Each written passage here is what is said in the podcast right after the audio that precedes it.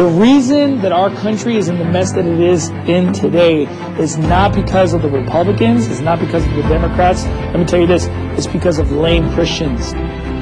There is a reproach that comes with being a follower of Christ. We in America have tried to reshape the whole church so that it's palatable and likable in the culture. A church that is accepted well with the culture is usually not accepted well with Christ. The church is a fortress, and a fortress is strength. A fortress is might. Not only a center of defense, but a place of strategic planning and offense. Our God does not expect us to wait for the darkness to enclose around us. He expects us to take up His banner and fight the darkness with His light. You want to know what the biggest problem with America is? The pulpits in this country. Gave in. Gave in to public pressure. Gave in to political correctness. One of the greatest curses this country has ever had to deal with is political correctness. Preparing the Christian to shine the light against the darkness of this world. Welcome to Our Mighty Fortress podcast. I'm your host, Ron Miller, and welcome to the show. We have a very sobering subject to cover today, but first, please go ahead and hit that follow or subscribe button on the podcast platform which you're listening to us upon. We have several social media platforms with lots of material that you can listen to and you can read. For instance, we have Facebook. You can check out our fan page there. You can search us in the search bar when you type in the at symbol Mighty Fortress 313. That page is growing more and more every day. We want to get that page past 5,000 followers. Be sure to follow us there. And of course, if you are listening on our YouTube page or if you haven't listened to us on our YouTube page, go ahead and check it out and click that like button and help subscribe to the channel as well because it'll help get the get the word out for Jesus Christ. You can also visit our website ourmightyfortress.com. There we have a host of media where you're going to find written articles, videos, and of course even a link to our merch store to help support the work. And if you do feel so motivated to donate to the work that we do here, feel free to do so through our website in the established PayPal link. By following and supporting the podcast, you let me know that you care about the subjects that we discuss. Today, I want to talk about a very sensitive subject, and really, I could spend a very long time on this subject, but I have to really condense it in because there's a lot of lies that surround this subject. And it really is going to take a couple podcasts to really break this out, but I'm going to do it in different ways.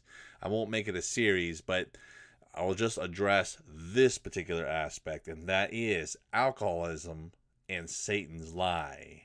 There are probably few subjects that incite arguments and chaos among Christians more than the subject of alcohol.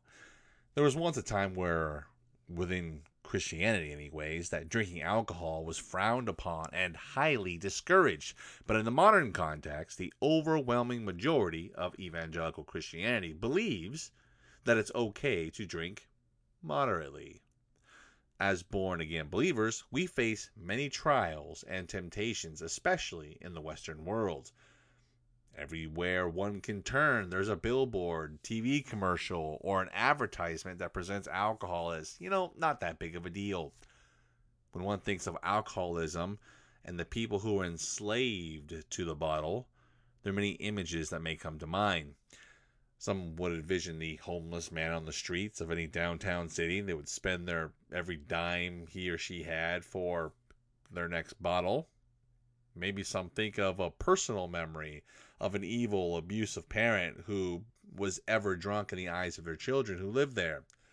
Whatever the image that comes to the mind with the word alcoholism, it is not what is propagated in our modern society and even within Christianity itself.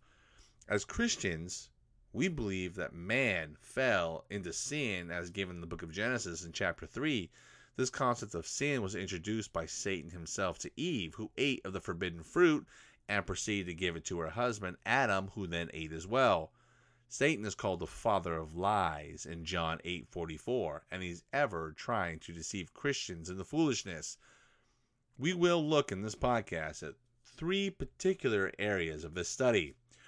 We'll first look at what the science and psych- psychological views of alcoholism is in general, but how Satan uses lies to deceive through psychology and modern culture. And then we'll look at alcoholism and how it can be dealt with through Jesus Christ and the scriptures. With that introduction, let's get right into this. As I said in my introduction, this is not going to be necessarily an extensive study in the subject of alcohol itself, but more focused around alcoholism and addiction and that type of thing and how to deal with it. There's been much extensive research done in the realm of science and psychology on the efforts of alcohol upon the human body. I mean, to begin, there's several types of alcohol, and each with their own alcoholic percentage content contained within. First, there's beer, which has about 6% alcohol, then wine, which is around 12%, and distilled alcohol, which can be upwards of 50% and higher among the world's demographics is demonstrated that men consume more alcohol than women, though women in more developed countries will drink more than women in non developed countries. It is also found that, quote, whites are reported to have the highest overall alcohol use among persons from age 12 and over at about 54 point no sorry 57.4% end quote this was done through the Alcohol Research uh, Center or current reviews of it. The next highest category to note is the American Indian slash Alaska Natives with binge drinking at 30.2%. With these kind of percentages, what are the consequences worldwide? Because it's not that much better for each demographic. But think of it like this there are over 3.3 million deaths every year due to the misuse of alcohol. What is it that happens to a person's body that contributes to the massive amount of deaths every year? Alcohol is considered a depressant, which means that it'll slow people's motor skills down and even their minds. The effect of alcohol on the brain has been very much predictable, but there have been many behaviors from the result of too much consumption. The time it takes to affect an individual will depend upon a person's tolerance and amount of alcohol intake. Now, this is interesting because it doesn't necessarily depend upon body weight or whatever. It really is just the person's chemical makeup of who they are. I've known people who are smaller individuals, but they can drink a lot. I've known bigger guys who can't drink nearly as much, but they'll get wasted. You know, I was in the United States Marine Corps for a long time. We're full of drunkards. I used to be one. Now I've been clean now for 14, going on 14 years. If a person has eaten before the alcohol intake, then, you know, blood alcohol levels will be at a minimum until the food has been digested. Since alcohol is classified a depressant, its effects on a person can make him or her, you know, more tearful and and to others even physically pass out. There is also an effect that is distinctly associated with alcohol, and that is the person will black out or have memory loss after heavy drinking. Many physical problems can develop due to long term alcohol use, and this can deal with a person's liver. Cirrhosis of the liver is the ninth leading cause of death in the United States, and it has much to do with the consumption of alcohol. This comes from the liver cells being exposed to alcohol for extended period of time and becoming inflamed and dying out. It should be noted that there is much medication that forbids alcohol consumption while in use. Now that's interesting. this is because alcohol can intensify the effects of medications, which in turn can interfere or interfere with the working of the medication, and it has the ability to produce unpleasant and or dangerous side effects. More to the point of what happens when a person is dependent on alcohol and wants to quit, there can be serious withdrawal issues. Now, this per this is going to range because if I can illustrate it like this, think of it like a monster's claw. However you want to envision the claw, think of it like pressed against a person's say back or chest okay and that claw when you drink that the claw is alcohol and when you drink as time progresses, the claw presses further, further into his into the skin. Now, that time is relative depending upon the person, how much they drink, and how long, like the extended period of time. But ever so slowly, it it just the claw just clenches further, further, further into the skin until it finally grasps a hold of you. And once the alcohol grasps a hold of you, it is a pain to get that claw out of you. It's a pain to put down the bottle.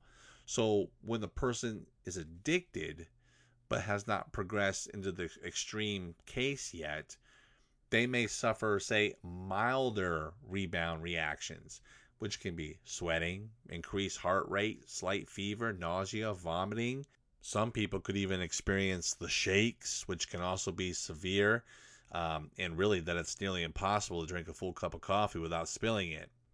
These symptoms usually will go on for about 12 hours of the last time the person had consumed alcohol, but the intensity of them can be between 48 and 72 hours.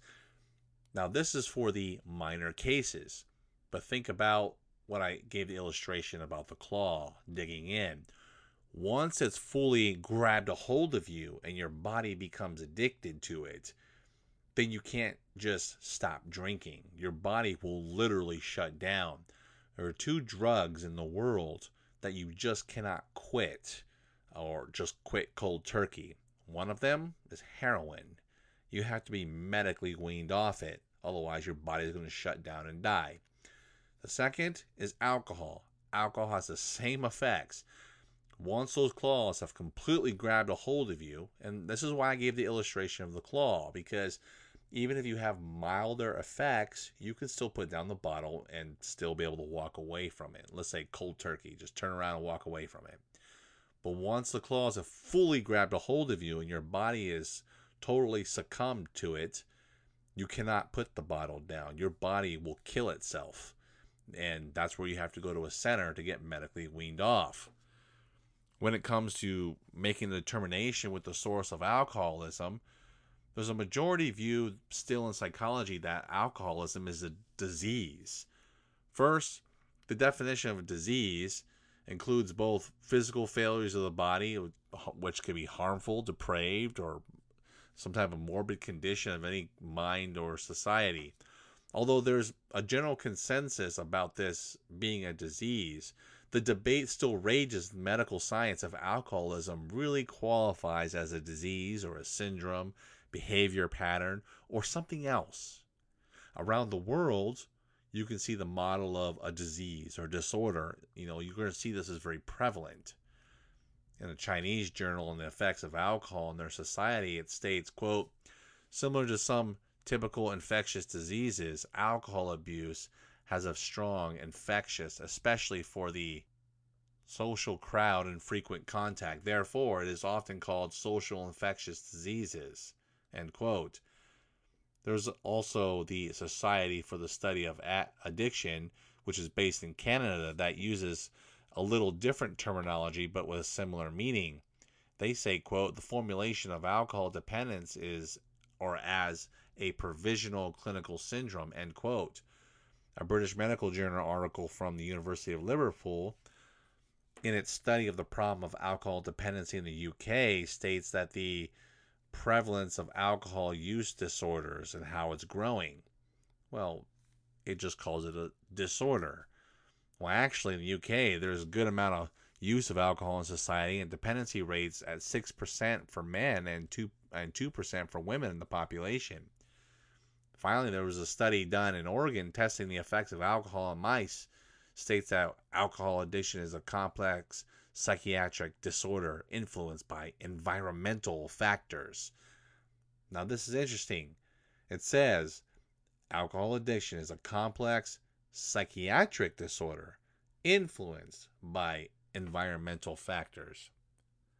Now, what should be noted here is that the use of alcohol can create a physical dependency to the substance. But what cannot be explained very well by science is the psychological addictions. This is main, mainly due to secular science not understanding the effects of sin upon a person. With secular medicine not understanding the root of how someone becomes addicted to some substance, how can they create a cure that will forever turn somebody away from their addiction? And this is the problem. They can't get away from it. And instead, they'll just call it a disorder, or they'll say that there's no way that you can ever quit. You're always going to be addicted. What does the Christian oriented psychology and its integrated systems have to offer on this subject? Christian counselor Edward Welch states that, quote, heavy drinking is considered a disease, end quote, and advocates for some sort of particular medicine to treat alcohol abuse. They'll say, well, we have various psychological medicines that we can give you. Now, Welch also advocates for the particular use of memory work. That's a loaded term and for the pastoral counselor to walk people through their history to help them overcome their addictions. Christian psychiatrists Paul Meier and Frank Minirth advocate all sorts of treatments based upon secular psychology in dealing with various addictions. One example is given with the use of electric shock therapy. Yes, you heard that right. electric shock therapy with alcoholics to get them to quit. They say, quote, alcoholics may be taken to a bar like setting and given a glass of beer. And when they begin to drink, an electric shock is applied, thus conditioning a fear response to the alcohol. oh, man. They go on to state that while this may be effective for, for those who want to quit, the opposite is true for those who don't. yeah, go figure. this leaves this leaves you wondering how this can be considered really a legitimate treatment, right? Now, there's a foundation, um, or this is the foundation for the general views of science and secular psychology and some of its Christian affiliates. But let's move on to the next stage and look at the wiles of the devil, the lies of Satan, the deception of Satan. When one deals with addiction, then one must get down to the root of the cause, which is the person's sin but we'll talk more about that shortly. But first, the prime mover of sin has always been Satan. He was the one that introduced evil to Adam and Eve, who before that never contemplated disobeying God. Satan is still moving today by shaping and shifting our culture, making sure that men are aimed in the direction away from God. Our modern culture and the Western world, particularly, it has just glorified the consumption of alcohol and tried to discount any adverse effects that it may have. Think about think about it. Two drugs in the entire world that'll kill you if you stop once you're addicted. Heroin, which is blatantly illegal to use, right? But yet, here we are consuming as much alcohol more than ever here in the Western world, especially. It has been said that we do have a love affair with alcohol. That is true. Even within Christianity, the deception is prevalent. Now, medical science will state that the effects of long term alcohol use is harmful, but it will not go down to the root of the issue, which is the alcohol itself. In the book of First Peter, chapter 5 and verse 8, it teaches us to, quote, be sober, be vigilant, because your adversary the devil, as a roaring lion, walketh about, seeking whom he may devour. What's important to note is that a lion looks for those who are sick and those who leave the flock, but particularly the young. See, the young can be stubborn, proud, and have a tendency to step outside the protection of the flock. Such an interesting and powerful illustration given here, right? To give an idea how the secular world targets youth and the consumption of alcohol, let's observe some, some statistics. According to an article dealing specifically with the social and cultural context of alcohol use, it states, quote, Research estimates that 38.5% of high school students have used alcohol in the past month and 20.5% of teenagers started drinking before the age of 13. End quote. By the time that teenagers are seniors and they're already almost out of high school, over 75% have experimented with alcohol already. The use of social media to advertise for alcohol essentially changed the methodology of how to get the eyes of the adolescents and the college age youth to, to glance and desire alcohol. That same article I quoted called Social and Cultural Context of Alcohol Use, it continues on that, quote, one study found that by 2012, there were more than 1,000 alcoholic related sites on Facebook alone. End quote. Now, this article is a little older, but this was done in uh, 2017. Now, a few years have gone by since then. Imagine now how much, and not to not to mention, let's say uh, Facebook, Instagram, Snapchat, all the you know Twitter, all the different social media sites that propagate this. These statistics do not reflect any type of religious affiliated high schools, but there was a significant study done between four major Christian colleges that give a glimpse of how such techniques by advertising companies have succeeded. Though this study was done in 2008, one can safely make the assumption that the progression has only logically gotten worse. the study found that, quote, students at Christian affiliated colleges were not significantly different from students at secular schools in their daily alcohol consumption. End quote. Furthermore, the study targeted the Christian athletes who reported engaging in heavy episodic drinking at 30% upon, uh, among men and 33% among women. In a comparable study on student athletes in secular institutions, the rates were 61% of men and 50% of women, respectively. This study does not include the most conservative colleges. The study should give an idea of the pervasiveness of the alcohol culture, not only in the secular realm, but also in the Christian realm. These numbers should not surprise many Christians due to mainstream evangelicalism just fully embracing the ability to drink alcohol, all in the name of Christian liberty. The root of the problem lies with the idols of a person's heart. And alcohol consumption is just one of those idols that a person has. Instead of looking to God for help and direction in, in his or her life, an idolater will live a false belief that their idol will produce some sort of desired solution for a problem in their life. Satan knows the easiest way to get man away from God is to get them hooked on something. It could be anything. Pride is essentially the root of all sin. But you know what it is? It evolves into this idolatry of making yourself a little g God. So, knowing the prevalence of alcohol in our society and the inevitable addiction that may come from it, and not to mention the terrible consequences, how do conservative Christian churches handle and counsel those who are in bondage to the substance? This brings us into our last portion how to counsel people in the local church. Understanding that all of man deals with fighting against this idolatry we can expect that Satan is going to throw everything he has to keep man from getting right with God as well. There are three tiers to addiction that can be manifest in a person's life that Satan can exploit. The first and primary are the heart appetites of man. This is essentially the battle that man has inside of him between the nature, his old nature, and the Spirit of God, if he's born again, of course. Man, without God, will always choose the flesh and therefore fall into idolatry. Man's addiction begins with his rebellion against the one true God. And when God is not in a man's life, he will seek a replacement for that void.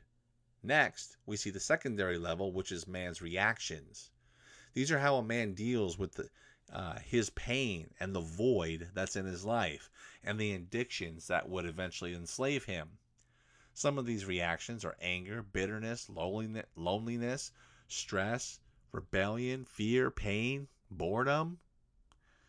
Edward Welch states, quote, even with all the associated misery, people drink because on some level drinking does something for them. Their drinking is purposeful. End quote. The third tier is how man will medicate the temptations that he is going through. These can be alcohol, work, drugs, pornography, food, exercise, purging, cutting, risky behavior, shopping, sports, money, power, success. In dealing with our subject of alcoholism, it's important that we as preachers and counselors and laymen in the church deal more than just the tertiary level or problems, as they're only the fruit of the sin, but not the root. Even when counseling with more of a biblical root, one can still end up dealing with one level as the primary source. We have to make sure that we're dealing with the heart of, of a, a person's issue. If a person is chemically dependent on a substance, then they have to stop taking the substance immediately through a detoxification center. This will keep any issues from happening uh, with the church if a person's going to go through withdrawals. So, like as I gave my previous illustration, let's say the person's fully addicted. Well, they're going to have to be medically weaned off, and or let's just say that claws aren't fully grasped in yet, but they're pretty well in, and they're already enduring some pretty heavy withdrawal symptoms. Well, have them go to one of the hospital or one of those centers to help uh, go through that process, and then meet with them afterwards. In dealing with those who are addicted to alcohol, the first step is salvation for the individual. There is no work that can be done until that is sealed, because the individual will need the help of the Holy Spirit in order to stay clean. Once a person is saved, then you can teach them a practical theology in order to overcome their addiction. Edward Welch illustrates this point concise, uh, concisely when a person is dealing with their addiction. He says, quote, Don't excuse it. That would simply encourage the self deceptive consequences of sin. Confess as a sin against God. Look to Jesus as the one who shows grace and mercy to idolaters. Grow in faith by knowing God as he reveals himself in Scripture. Learn to delight in obedience. Don't rely on yourself, but partner with and be accountable to wise people. Pursue wisdom and godly living. Re- realize that addiction, like all sin, doesn't impose itself on us unless we have been willing to entertain the seeds of it in our imaginations. End quote.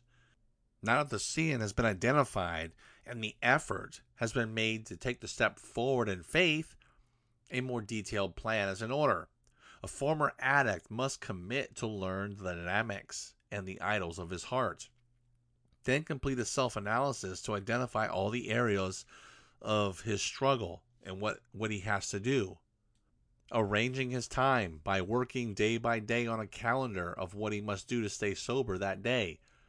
Managing daily activities to support their counseling is going to help as well. The former addict must be committed to stay sober no matter what the cost, and there must be no compromise and no surrender. The person must also examine anything that may contribute to them having a relapse. This is going to include their friends and those they used to, uh, say, party with or hang out with or whatever. You just got to stay away from those people. And finally, the person is going to have to put this plan into action. The person must understand that they must watch for different issues during the first 3 to 12 months after they get clean. The first is that they're going to be emotional or or they're going to have some physical changes. Because of this, they must have a proper management of these changes and really a proper motivation to stay sober and clean. A person's spiritual life must change and become more detailed. God created the church in order not that we only be a light to the world, but also that we have fellowship with each other and being around like minded believers.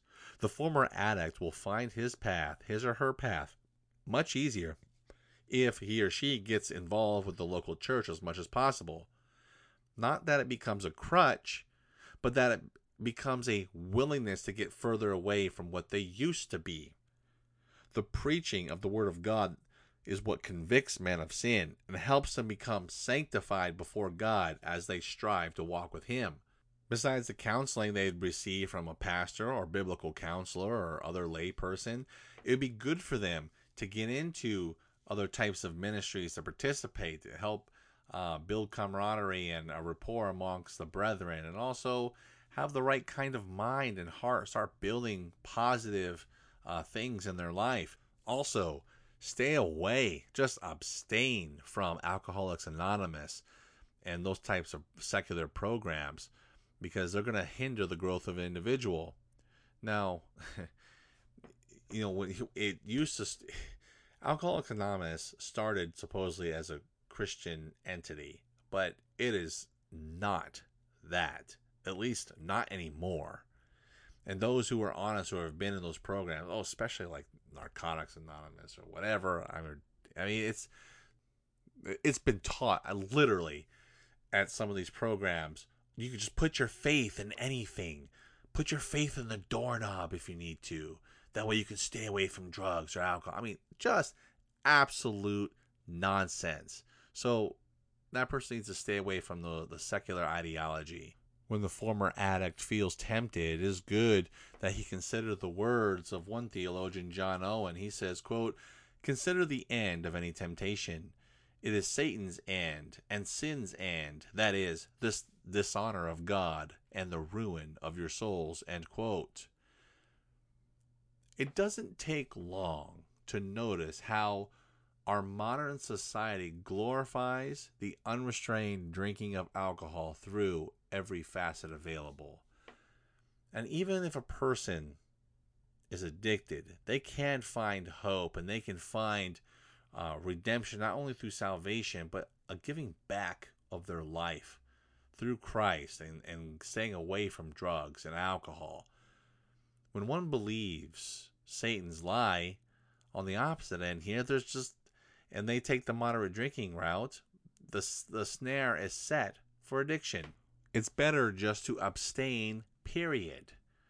But even with some of the new brethren, or even those uh, brethren who are backslidden, who fall into this particular sin, through proper biblical counseling that understands all three tiers of the idols of a person's heart, people who are addicted can not only become born again believers, but stay clean from their addiction permanently.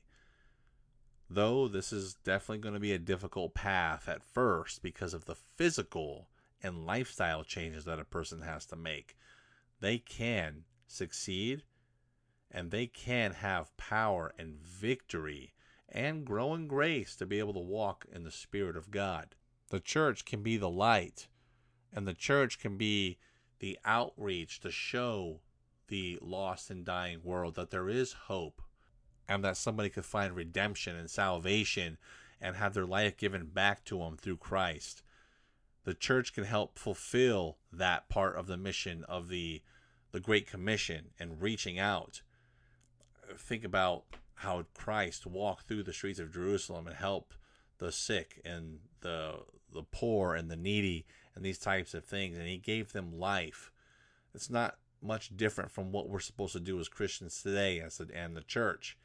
So whether it's a homeless mission or somebody who comes in for counseling or a, a Christian brother or sister who falls into this um, this evil sin of alcoholism they can have hope and have the have their lives completely turned around. Are, are we as a church willing to help those people come to the knowledge of Christ and grow in their walk in grace? I want to thank you for listening. And be sure to follow us on the podcast media.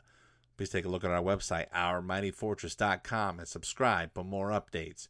Stay tuned next time for more great content, and remember to find your refuge and strength in our mighty fortress.